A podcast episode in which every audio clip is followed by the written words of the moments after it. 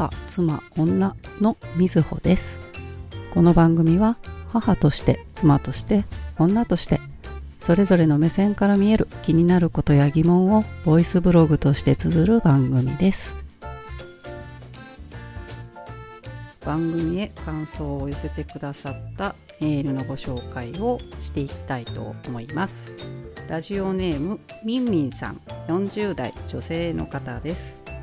同じ母、妻、女としてとても興味深く聞かせていただきました。ありがとうございます。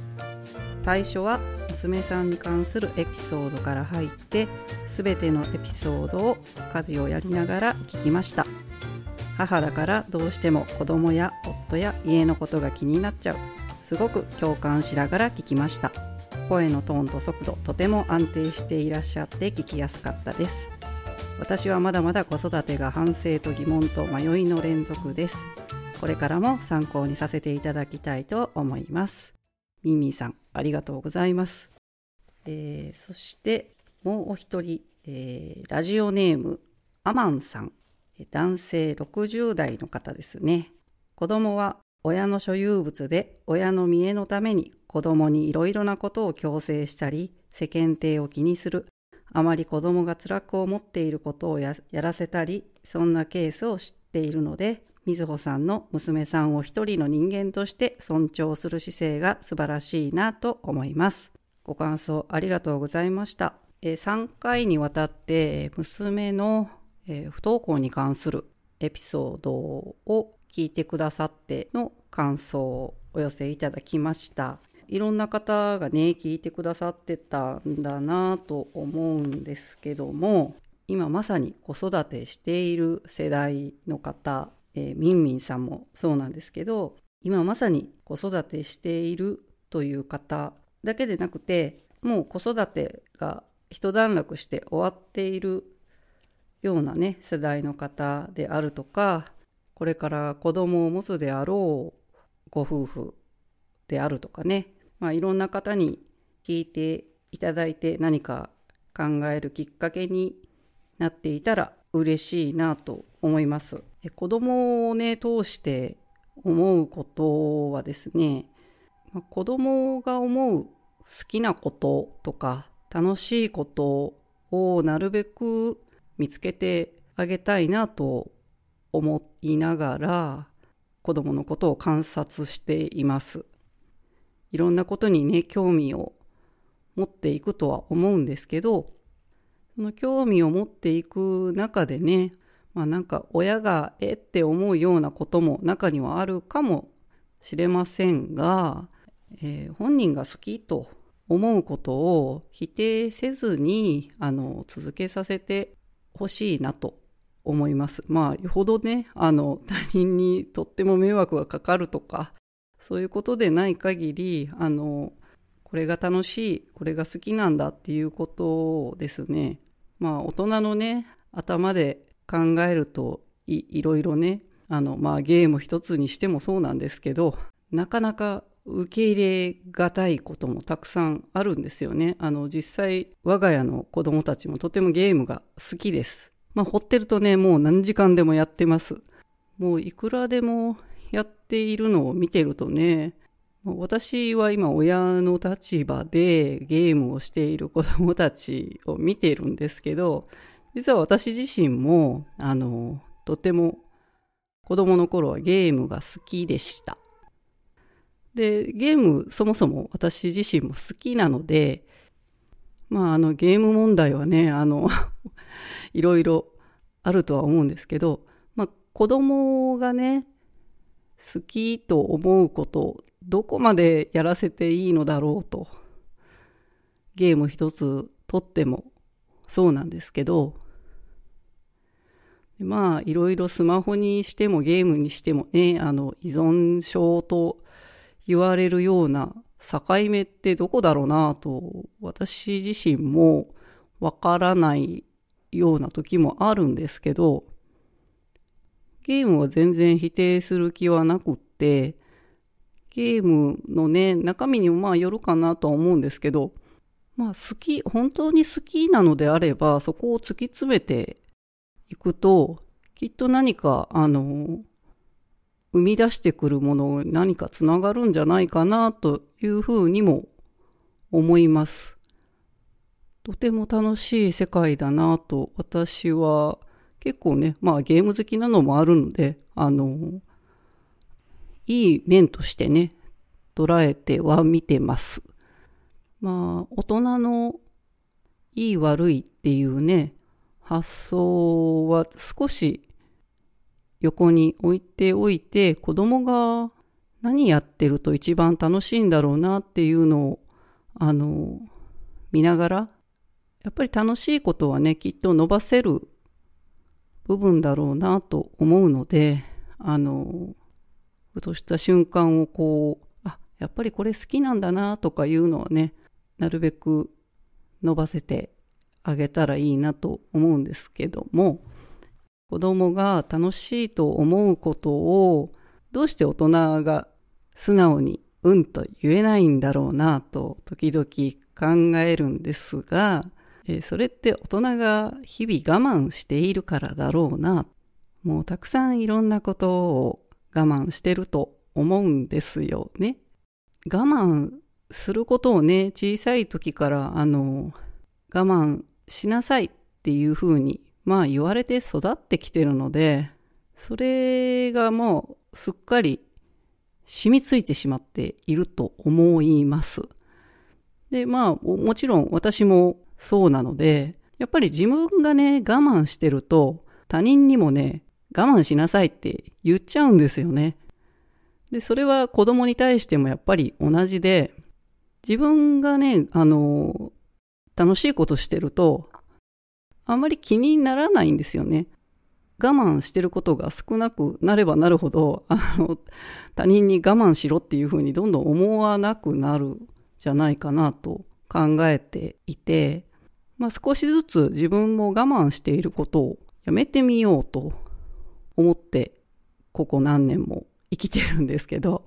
えまあ、まずね、あの今作家活動まあ私はステンドグラスを作っているんですけど、まあそれはね、あの結婚する前から少しやっていたのを、まあそのまま継続して、まあ子供がね、生まれてからはあの10年くらい休んでいたんですけど、でまあ少し落ち着いたのもあったので、そういう制作するっていう活動を再開して、まあそれを今もね、再開して今5年6年ぐらいになるんですけど、まあ、それとはまた別のことなんですけど、まあ、我慢していくのを少しずつやめるというか、まあ、じゃあ楽しいことを見つけてやっていけばいいんじゃないかなと思うんですよね。そこでまあ、自分の楽しいことっていうのは何だろうなと思って最初いろいろ考えていたんですけど、たまたま知り合いがね、あの、イベントの企画をいろいろされていて、着物を着られるっていうイベントがあったんですよね。で、もともとまあ着物がね、割と好きなので、まあ普段ね、あの、着て過ごしているわけではないんですけど、で、それもイベントの企画としては、花魁とか遊女をまあイメージして、まあヘアメイク、そして着付け、で、まあ、着物のね、あの、コーディネートもしてくれるという企画でした。その時、まあ、花魁のイメージ選んで、まあ、一度そういうのもやってみようと。私にとってはとってももう、ものすごいチャレンジだったんですけど、着付けをね、してもらって、もう着物もね、とってもあの、派手な色使いもね、とっても鮮やかで、なかなかね、あの、普段着物を着るっていう時には着れないような色使い用意してくださってて、で、しかもその時とってもね、自分が好きな色味の着物だったので、で、ヘアメイクもね、それに合わせてプロの方がね、してくださったんですけど、で、まあそのイベント、まあ他のね、女性の方もたくさんいらっしゃったんですけど、なんかね、とっても気持ちが良かったんですよね。まあ違う自分になるっていうんですかね。私の中ではね、初めての体験でした。で、まあそういうものにちょっと憧れがあったので、もちろんその企画にね、参加してみたんですけど、変身願望っていうんですかね。多分女性の方はね、あの、とっても変身願望強いと思います。何かのアンケートでも、変身したいって思っている女性でちょっと変身してみたいとかいうのを全部入れると、7割から8割ぐらいはみんな違う、まあ自分にというかね、あの、変身してみたいっていう気持ちがあるというアンケートを見ました。まあ私自身もすごく小さい時からそういう変身系のね、アニメとかすごく好きで、魔法がね、まあ使えるものが、魔法っていうんですかね。まあ変身、変身するのが魔法なのかどうかわかりませんけど、クリーミーマミとかね、あとなんだろう、ミンキーモモとか、まあ有名どころはね、セーラームーンとか、まあセーラームーンも見てましたけどね、あの漫画も読んでたんで。でもプリキュアはね、もう初代の頃からずっと見てて、まあ始まった頃はもうそんな見るね、もちろんあの幼児期じゃないんで、中学生ぐらいの時に多分プリキュアが始まってたんじゃないかなと思うんですけど、今ね、今まさに子育てしている方はね、まあ女の子いらっしゃれば、幼児期のね、お子さんがいらっしゃる家庭は多分もうプリキュア見てるだろうと思うんですけど、まあ、歴代ね、いろんなプリキュアいるんですけど、やっぱりあの、初代のプリキュアかっこいいなと、個人的に 思ったりしてるんですけど、そんなね、いろんな変身を遂げるキャラクターたち、で、まあ、変身シーンがね、あるわけですけど、未だに、えー、そういう変身シーンっていうんですかね、キャラクターが変身するアニメの中だとね、重要なシーンですけど、もう結構そのシーン見てるだけでね、鳥肌が立つぐらい、もう本当にゾワゾワって見てるとなるんですよね。すごくワクワクする。もうこの40、40代になってもあの、もうプリキュアのね、変身シーンとか見てるとちょっともうゾワゾワするんですよね。もともとそういうのが好きなんだなと最近分かりました。まあ、あの女性の方の変身願望はもちろんね、あるとは思うんですけど、あの、特にやっぱりそういうの好きなんだ自分がというふうに認識しました。まあ普段からね、女性はね、あの、プチ変身はしてるわけですよ。あの、お化粧したりとかね、ヘアカットでちょっとイメチェンしたりとか、髪のね、カラーを変えてみたりとか、割とあの、変身しやすい。男性に比べるとね、なんか普段からやっぱり化粧は大きいかなとは思うんですけど、変わるっていうきっかけがちょっと多いような気もします。で、そしてそれにも慣れてるのかなと思ったりしますけど、普段のね、あの、生活の中でやってることを変えるというよりかは、そのイベントの企画のようなものだともうガラッと変わるわけですよね。もう全然普段の自分ではないものになる。まあ見た目がね、あの、変わるだけで、中身が全然変わってないんで、あの、写真撮影とかね、その時、参加者さん同士とかでね、写真撮影してたんですけど、その時参加してた他のね、方とかは、なんだろうな、ちょっと演劇をやってた方とか、自分っていう役になんか入れるような方が多分多かったんですよね。みんなこう、立ち振る舞いがとっても自然に見えたんですよね、私はね。で、もう私なんてもうガッチガチで、あの、いいくらこう外を変えても、もう、えっと、中身はですね、すごくあの、もうちっちゃい時から、もう人前に出るのは嫌いだし、もうで、できるだけあの、表には出たくない。あの、まあ、さっきのね、演劇の話なんかをすると、あの、役じゃなくて、こう、裏方でいいですっていう方なので、みんなにこう、見られたいっていう風になんて思ったことがなかったんですけど、小さい時はね。人に見られるっていうだけでもう、もう上がっちゃってもう喋れないし、顔面真っ赤になるし、まあそれは大人になってからもそうだったんですけど、まあだからそういう企画に参加するっていうのは、あの、ものすごく自分の中でチャレンジだったんですよね。で、でもやってみたら、あの、まあ、ガチガチ、ガチガチではあるんですけど、あの、他のね、参加者の方とかと、あの、まあ、ワイワイおしゃべりして、とても楽しくって、で、まあ、それでも、あの、みんなでお写真撮って、たくさん写真を撮って、まあ、後からその写真もね、見返してみて、最初はね、すごく、もうすごく違和感で、どうなんだろうなと思ってました。あの、ままず写真撮られるのも嫌いだったので、自分の顔をね、見るっていうのも嫌いでした。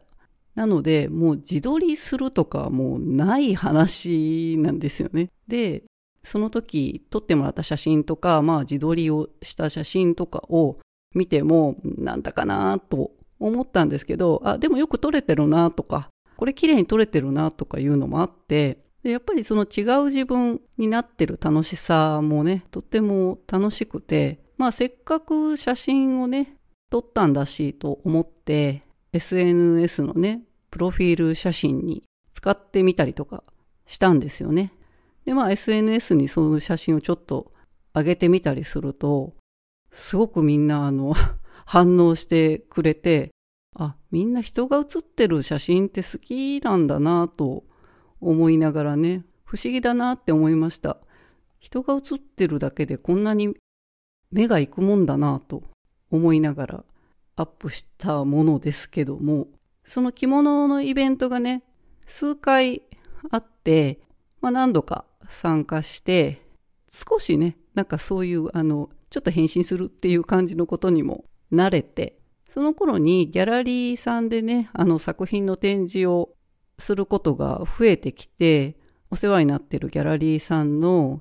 ハロウィン企画でコスプレをしようということになって、まあそのハロウィン企画自体が近くにある英会話教室の子供たちがあのギャラリーに遊びに来るっていう前提があっての展示でしたので、まあその子供たちにね、あの見てもらいたいっていうものもあって、展示にね、参加している作家たちでコスプレをしようということになったんですけど、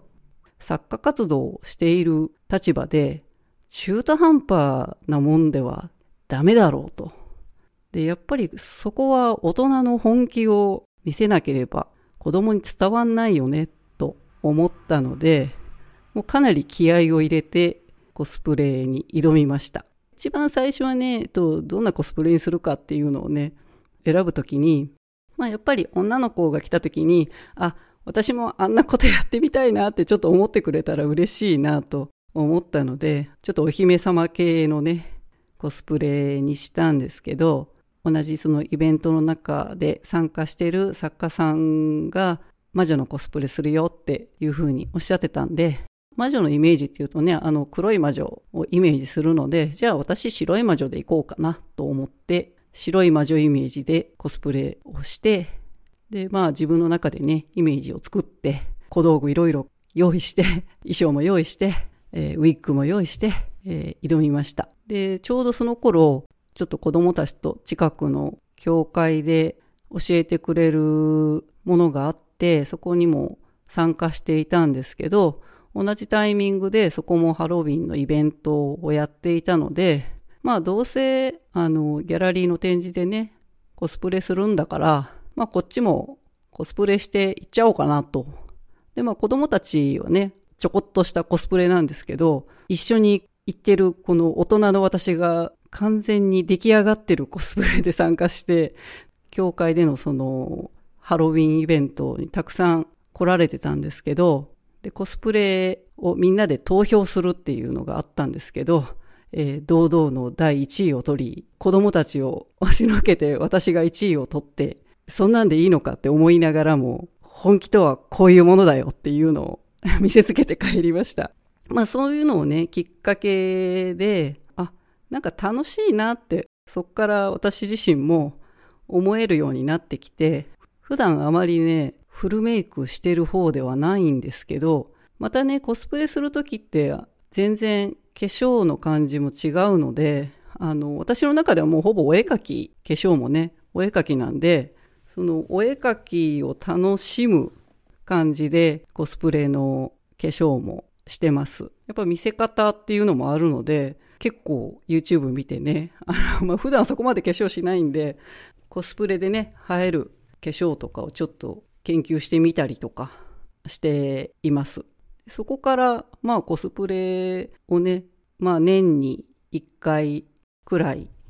そのハロウィン企画にね参加させてもらうたびにさあ今年は何やろうかなと思ってコスプレをしていくようになったんですけどもでこの3月に、えー、初めてそういう企画とか関係なくただただ個人的にコスプレをして写真撮影をするっていうのをね知り合いの方と、まあ、同じねコスプレするのが好きな方と趣味でねあのとってもカメラ好きの女性の方がいらっしゃってでまあその方にカメラマンお願いしてでまあ3人で、えっと、コスプレをして写真撮影しようと。いうことになりました。まあ、植物園のようなところなんですけど、まあ、屋外でね、あの、そういう撮影スポットが割とね、あの、たくさんあるので、そういうコスプレの方大歓迎っていう風に施設が歌ってる場所がありまして、で、そこへ行って、あの、撮影会をしようということになりました。で、まあ、平日にね、あの、行ったんですけど、施設へね、あの、行くと、若いコスプレをね、している若い子が何組かそこの園内でね、あの、撮影してて、いや、若いってちょっといいよなと思いながら、あの、まあね、あの、若いは若いでいいんですよ。あの、若さでできることもね、まあ、何やっても可愛いなと思います。まあ、いくつぐらいだったかちょっとわからないんですけど、もう何、何やっても似合うしな、何やっても可愛いなって思いながら見てましたけど、あの、こちらはね、あの、味が出てくる年齢の2人がコスプレしているので、いやいや、ま、負けないぞという気持ちでえー、撮影会楽しみました。まあ初めてイベントとかではなくて撮影のためにコスプレをしてでその場所へ行ってね撮影してもらったんですけど撮影してもらった写真を後から見ててもね思うんですけどやっぱりねどんどんその写真を撮られるまあ写真撮られることにねまあまだ快感を覚えるほどはないんですけどやっぱり楽しくってどういうふうに撮られてるのかなとかいうのもねちょっと見るまでわからないので、まあ、私ももう一人コスプレされてるね知人もそうなんですけどお互い主婦なんですよね。で何ですかね結婚して、まあ、出産したりとか子育てしたりとかなんか自分のことってずっと後回しになっていって自分自身を見るっていう時間がね、どんどんなくなっていくんですよね。なんか家族写真とかね、例えば旅行だとか遊びに行ったりとかして、家族写真どんどんね、自分自身も写らなくなっていくんですよね。まあ子供だけ撮ってりゃいいかなとか、自分が撮る側に回ったりとかね。後で見たらあんま入ってないなとか。てかあんまりそこに映りたくないなってどんどん思ってきたりしてね。自分っていうものをこう外側から見るっていうことがね、まあ毎日ね、鏡では見てるんですよ。鏡では見てるんですけど、客観的に自分自身を見る機会っていうのはなかなかないなと思います。まあ私がね、もう今趣味なんですかって言われたら、あ、コスプレですって言うくらい、まあまだね、あの、そんなあの本格的にコスプレやってる人たちに比べたらね、まだまだ、まだまだなんですけど、まあ、自分なりに楽しんでやってるので、まあ、もう趣味コスプレですって言ってもいいかなと思ってるんですけど、写真をね、撮ってもらう。で、全然別のイベントでね、まあ、それはコスプレとか関係なくって、写真家の人にね、あの、写真を撮ってもらうっていう企画があって、で、まあ私が撮ってもらったわけじゃないんですけど、あの、とその写真家の人のお話をね聞いたりとかその様子をちょっと伺ってる時に思ったんですけど写真を撮られる女性が写真を撮られるっていうすごく自分を引き出してもらえるんだなっていう風に感じたんですよね。なんかそれまで写真撮ってもらうってあんまり意識したことはなかったんですけど、あの、そういうプロの人に写真を撮ってもらうとか、まあまあ自撮りでもね、あの、そうなんですけど、やっぱり写真に収めるっていうのは、あの、客観的にね、自分を見るんですよね。で、私自身はあんまり、まあ、写真撮られるのも好きじゃなかったですし、見られるのもね、好きじゃなかったんですけど、そういうプロフィール写真に自分の写真を入れ出してから、あの、SNS にね、プロフィール写真使うと、SNS を開くたびに自分の顔を見るんですよね。で、まあ確かに最初は違和感すごくあったんですけど、そのうちね、どんどん違和感はまあまあなくなって、毎度毎度見てると、ちょっと自分のことがね、なんですよね、ちょっと好きになってくる。なんかね、あの、変な言い方ですけど。で、あ、やっぱり自分のことあんまり好きじゃなかったんだっていうふうにそこで気づきました。で、あんまり好きじゃないっていうのはね、分かってたんですけど、変化していく自分を見てさらにもっと自分のこと好きでいいんだなっていうふうに思えるようになったんですよね。それまでね、なんかあの、例えばインスタグラムとか、まあ、あの、みんながね、いろんな人が見てるような場所で自撮りした写真を出すとか、え、どうなんだろうなっていうふうにね、あの、なんでしょうね、ちょっとキラキラしたような 写真、うん、伝わりますかね。なんかそういう知人でも、あの、自撮りした写真をね、上げてる方がいて、まあ子供たちがもっとね、小さい頃の話なんですけど、よくやるなとか思ってたんですよね。で、別にコスプレとかしてる写真じゃないんですけどね。ちょっとね、今はその気持ちがね、なんとなくわかるんですよね。なんかよくやるなとか思ってたんだけれどもあなんか自分が好きならそれでいいよねって思えるようになったんですよね自分好きで何が悪いと思います私なんてとかあの年齢から言うとねえこんな年になってとかそんな格好してとかまあいいろいろね思う人はまあいるとは思うんですよねそういうコスプレの写真をね今アップしたりしててもねまあもうそんなのどうでもいいやと。最後まで聞いてくださってありがとうございます。母、妻、女では皆さんからのご意見、ご感想をお待ちしております。送ってくれるととっても嬉しいです。励みになります。詳細は概要欄をご覧ください。Twitter へのコメントもお待ちしております。それではご機嫌な1週間をお過ごしください。さようなら。